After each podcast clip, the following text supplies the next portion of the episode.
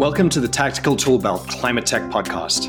On this show, we focus on how the real estate industry, the world's single largest emitter of greenhouse gases, can leverage climate tech to become part of the sustainability solution. I'm your host, Greg Smithies. I'm a partner on the climate tech team at Fifth Wall, the largest and most active venture investor in technology for the real estate industry.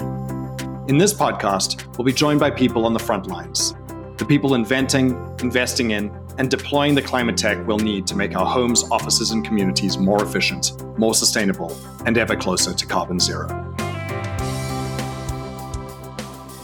Hi, everybody, and welcome to another episode of uh, Tactical About Climate Tech, Fifth Wall's podcast, where we talk to leaders who are trying to decarbonize the built environment. And uh, today we have the fantastic opportunity to talk to uh, Garry Cooper, who is the CEO, co founder, and chief cheerleader at uh, at Rheaply. Garry, thanks very much for taking the time with us today. Oh, thanks for having me. I'm excited to be here. Yeah. Um, so so Garry, uh, I always love to hear how people got to where they are today because I, I, think there's there's no straightforward story for startup startup founders. So yeah, would love to just hear a little uh, a little bit about how you got to founding Rheaply and, and what led you to this point. Absolutely, it's it's very surprising. Um, so I was uh, completing my PhD in neuroscience, trying to find a cure for Parkinson's disease um, at Northwestern University here in Chicago, which is where I am today. And I just noticed that my lab had kind of a rich scenario. We had lots of resources, we had lots of funding, thank goodness. Um, but there were labs across the hallway, even um, that were smaller, who didn't have our resources, and who unfortunately didn't have the same type of funding to do the important work that they needed to do. So I would go to lunch with colleagues of mine, and they would say, "Man, if I had this thing or that, I would be able to do this experiment or this uh, or another experiment." And I would say things like, "Oh, we just have that in our refrigerator, or we have that in a closet that we're not using. Do you want to use it?" And so instead of just having that be a very reactive kind of conversation every now and again, I started a program, quote quote unquote, at Re- at uh, Northwestern where I would pile things that our lab no longer need on a cart and I would just push this cart around the floor and redistribute things that we weren't using anymore.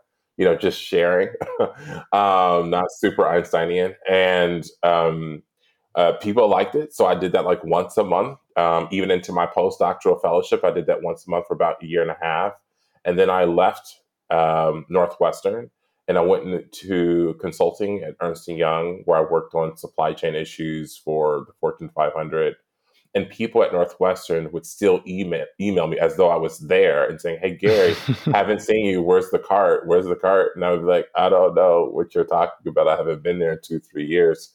So, um, my best friend uh, was a senior front end developer at a pretty successful company here in Chicago called Guaranteed Rate, and I had pitched him about for nine years about ideas and things that we could do together. He thought all of them were pretty stupid, um, and I remember pitching him this idea, trying to build out a solution so that you could share internally within businesses. And he thought that that was not such a bad idea, and kind of Rheaply was born. Yep, that that's incredible. I love that. I love the winding, winding way. Though, actually, also, I think maybe the craziest jump here was from from neuroscience to uh, to to consulting and supply chain. Um, yes. That that's yes. a little bit of no a left step. Ask me about that. Yeah, so so this is actually um, I'm I'm very familiar with this with this problem from when I was at uh, at Neuralink, right? Because we had multiple multiple labs and uh, just spending you know hundreds of thousands of dollars on pieces of equipment that you, know, you look at these things, it's just a small box that sits on a desk and it costs you know twenty five thousand dollars. Funny funny story. Neuralink was like my dream job if I if I didn't start Rheaply, So I was like, I want to go and work at Neuralink if I did start Rheaply? That's another question no one ever asked me either. well, if Rheaply doesn't work out, you know, I can I can um, okay, so I think you started touching on this a little bit, but um, uh, let's maybe go back to the beginning. Um, what is the ultimate problem that you see out there that that Rheaply wants to wants to solve? Yeah, so the ultimate problem is pretty well stated. So I'll try to make it a bridge here. So um, in the built environment, especially over the next decade, 72% of global emissions will come from embodied carbon. Right? That's the carbon that's embodied in the material that we make up, you know, make up our homes and our buildings, steel, concrete, plastic. And so beyond that kind of can we help fight the, the good fight of climate change, there's a real kind of environmental justice issue. Um, so in most low income areas are where most landfills are, and those landfills are overflowing with things from the built environment. And so the way that we look at the problem statement is can we help businesses, can we help companies save money by reusing things? But two, can we actually do one of the biggest, um, in, can we have one of the biggest impacts around global climate, um, the, the global climate fight by just trying to find ways to circulate things for another use cycle? And to date, globally, it's about 8.6% circularity in the, in the globe. So we're not doing such a great job. And, w- and one of my hypotheses is, is that there's just no technology to help solve that problem. So it's really about getting things out of the landfill, um, stop manufacturing new things, and trying to find ways to reuse the things that are already been manufactured. Yep, yep. And this is actually something that uh, again I've I've had some some experience with. Um, in the sort of 2008 meltdown, I still have an office chair which uh, originally some startup bought for I don't know like fifteen hundred dollars, some like Eames chair or something that I I managed to get when that when that startup shut down for three dollars, um, and I wow. still have it, and it's great.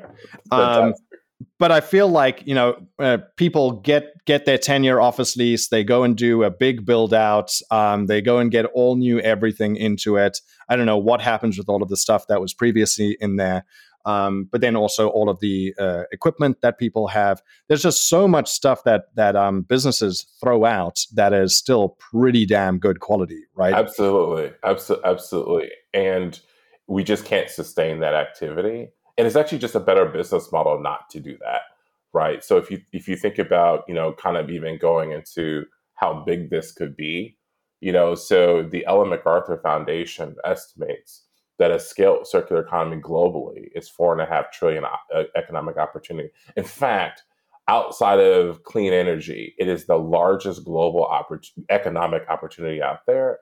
But again there's just really no technology infrastructure to really bring that kind of opportunity to scale.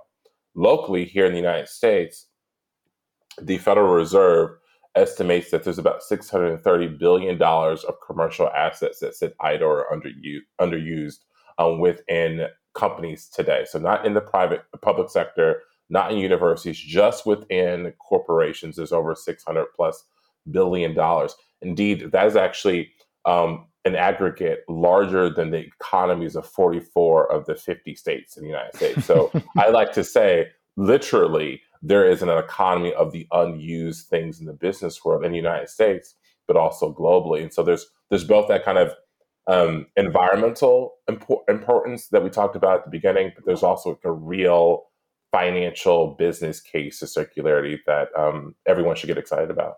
Yeah. Well, actually, the way I kind of like to think about it is um, so many of our other large startups um, over the last you know decade or so have been all about better utilizing underutilized assets, right? Lyft and Uber are about better utilizing cars, right? Airbnb is about better util- uh, utilizing you know homes, right?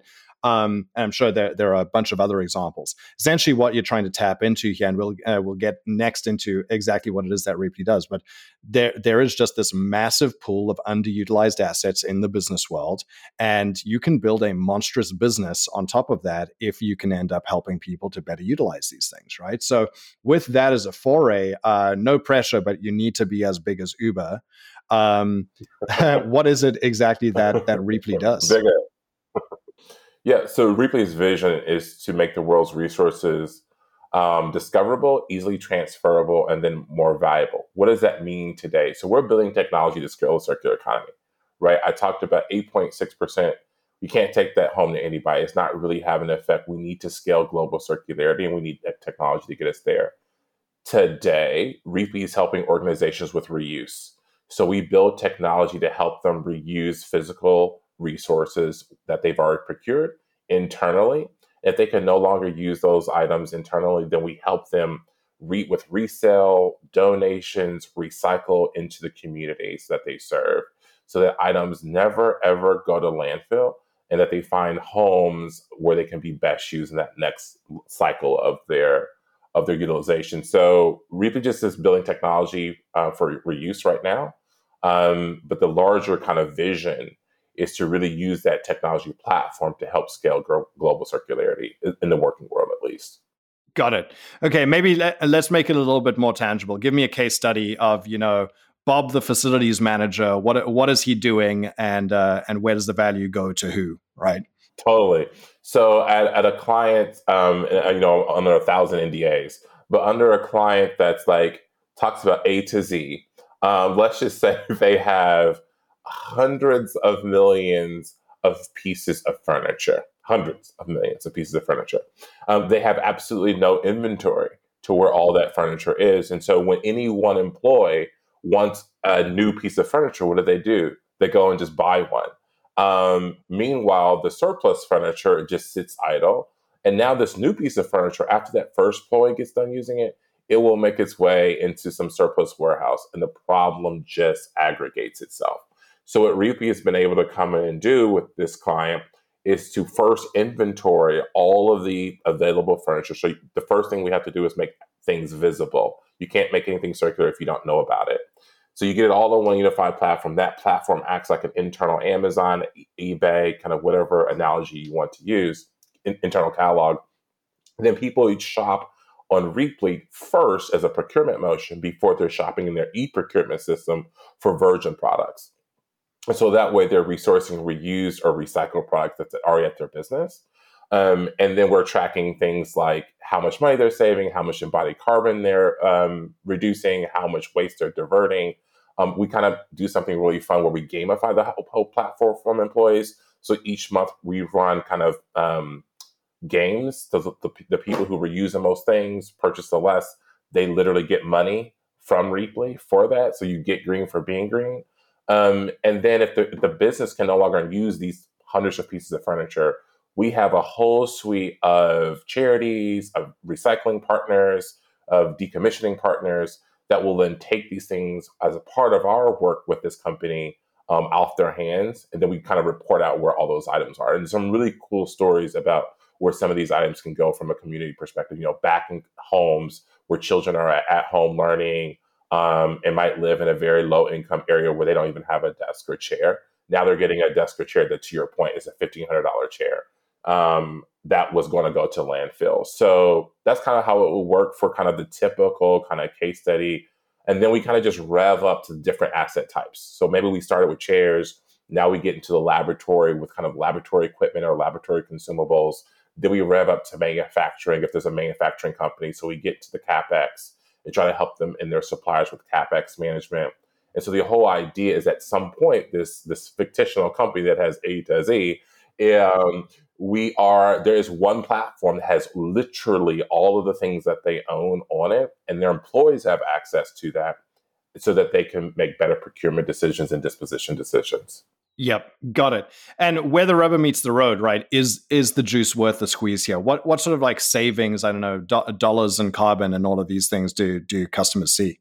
Yeah, so to kind of give you one example that I could easily talk about, so um, at Google, actually, we were able to, in about a month, save them about $1.5 million by just helping them with one small warehouse that they were decommissioning. So essentially, at Google X, they had, as you know, Google X buys lots of crazy things because they're doing really crazy things. And they had a warehouse of which had lots of really cool things in, but they weren't, those items were used for projects that didn't succeed. So we're just sitting there. And our, our customer noticed that people were submitting POs for stuff that she had just approved a month later that was purchased. So she was like, oh, people just need to know what's in the warehouse. And so also I should mention that warehouse was costing $30,000 from a rent perspective each month to have. By, by the way, I'm, I'm picturing that warehouse from the end of Raiders of the Lost Ark in my mind. Like that's probably what it looked like, right? I can't say what was in there, but let's just say stuff that you can't buy at Walmart yeah, or Target. Yeah. Um, and so we went in, we helped inventory all the things in the warehouse. We put on our platform, and literally in a month, 90% of it had been refactored back into the Alphabet family of companies. and the other 10% we were either able to donate to the Stanfords or the, the local high schooling systems in Oakland, or we were able to resell uh, through kind of our suite of li- liquidators and disposition partners. So they were able to, after a month, get rid of that costly warehouse that they had had for two years. Um, basically, also gained $1.5 million in net revenue just from selling that 10%. And there was another couple of millions of savings of not having to purchase the things that they were able actually to reuse uh, internally. In fact, Rheaply won an award, a case study, or circular economy case study award based on that small amount of work. And we've been able to um, evolve our relationship with Google. And now at Google, we are going to be managing all the property within all the Google properties in California. And actually, the circular economy leader at Google sits on my board of directors. So we have kind of a long standing relationship now with Google and, and hopefully to do that at more places. those are some incredible numbers but also i think logically you can you can expand this into you know right now all of your examples have being sort of inside one company get people to reuse stuff but surely you can end up with kind of a global marketplace why aren't companies you know sharing with other companies and uh, yeah. Absolutely. In fact we are we just announced a partnership with the city of san francisco. So next year, the beginning of next year, um, we're going to be launch, launching Rheaply for the whole city. So that so if you are deconstructing a building um, in the city of San Francisco, or you're constructing a building, or you're just a small business owner and you or an artist and you like taking reclaimed things and kind of making new things out of them, um, there's going to be a platform in the city run by Rheaply that you will be able to you know buy really cool things or share really cool things that you don't need anymore um, because the city itself is trying to get to net zero from both a waste and carbon perspective, but also they have an ordinance that basically requires new construction to contain some bit of kind of reused items. And the problem they've always had is how do we operationalize that for construction companies? And so Rheaply is going to help kind of operationalize that catalog of trying to find these materials um, and just make deconstruction just way more planned way more predictable and not just everything goes to a landfill or dumping spot. Yep, absolutely. That, that's very inspirational because the way I can see it, you know, specifically for our sort of big commercial real estate partners is, you know, they've got massive office buildings with dozens or hundreds of tenants inside them. And as each of those tenants are cycling through, they're doing their own office buildouts and office decommissionings, right? There should just be a central sort of database of all of the stuff that is available um, so that the next people moving in are, are able to access that, right? Totally. You can pre-claim it, you can pre-sell it, you know. So one of the things is if you have your whole building inventoried and you know two years from now we're going to re-reno or we're going to de- demo this building, you can start pre-selling, pre-donating these assets well before that project happens. Um, but the problem is right now you you need to you know knock over the building and then in t- two weeks you have two weeks to like donate every material and that's just like not real world so that's why having data about what we have and what we own and where are those things and what condition they're in is a central part of circularity we, we have to start with making resources discoverable. Otherwise none of the circularity theory actually even works in my mind. Yep absolutely. Um, yeah. So look, this is clearly a very inspirational uh, product. But what I love about this this idea is, I think a lot of people want to reuse things. They want to do it. It's just it hasn't been easy. It's always very difficult. And when you just make it easy for people, they ultimately want to do it in any case. And so I'm sure you see very rapid uptick in your in your end customer base, right? And that's why your numbers are so good. Yeah. No, it's you know, we thought with the gamification that we just needed to like add some type of incentive, but actually for a lot of our customers, people just do it because the new generation recognizes all the things that the IPCC says, right? Like we are code red. You can see the weather changing. You can see climate of climate change having effect in our daily lives. And so it's like, what can I do both at home and at work, even if it's small, to help start to mitigate a little bit of that? And so when we launch at a BP, at a uh, Google, or whatever the customer is, we get a lot of people both giving us feedback, but just really interested in it because they're trying to find these easy ways to help with this fight. Um, and so it's actually been quite inspiring um, to to hear some of the stories. Um, and so it's, it's it's actually one of my biggest joys to kind of look at like where items are going and you know, hearing some of the stories and and then we also just provide a lot of information because I think a lot of the times with some of the academic theoretical talk in kind of the clean tech and climate tech space, it gets above the head of a lot of people who have to actually operationalize these projects. And so, yeah, let's be practical. Let's be practical. let's talk plainly. Like, we don't need to use the word circular economy when we really just mean sharing. You know, so they're just so they're just things that we try to do at Rheaply, even beyond our product, to really motivate people and, and inform people about the small things that they can do to actually have a big impact. Yep, got it. Yeah, fant- fantastic product real world numbers, really helping out the environment, but also people's bottom lines. Um, this is kind of like a, you know, typically it's you can buy something faster, better, cheaper, pick two. This is one of those examples where it's just kind of faster, better, cheaper. You get all of these things at the same time. Um, so fa- fantastic to chat with you, Garry. Uh, where can uh, folks find out more? They can find out more at rheaply.com, which is R H E A P L Y.com. Um, and we have a lot of information there. It's all free. So come a little learn about, about reuse, about recycling, about embodied carbon. We have a lot of things in our library. And if something there is of interest, feel free to reach out to us. We love to have a chat with you about reuse or how we can do that with your organization. Fantastic. Thanks for uh, taking the time with us today. Thanks for having me. Reuse, circular economy, go, go, go. Thanks for listening to Fifth Wall's Tactical Toolbelt Climate Tech Podcast. For more on Fifth Wall and our efforts in climate tech, visit our website at fifthwall.com.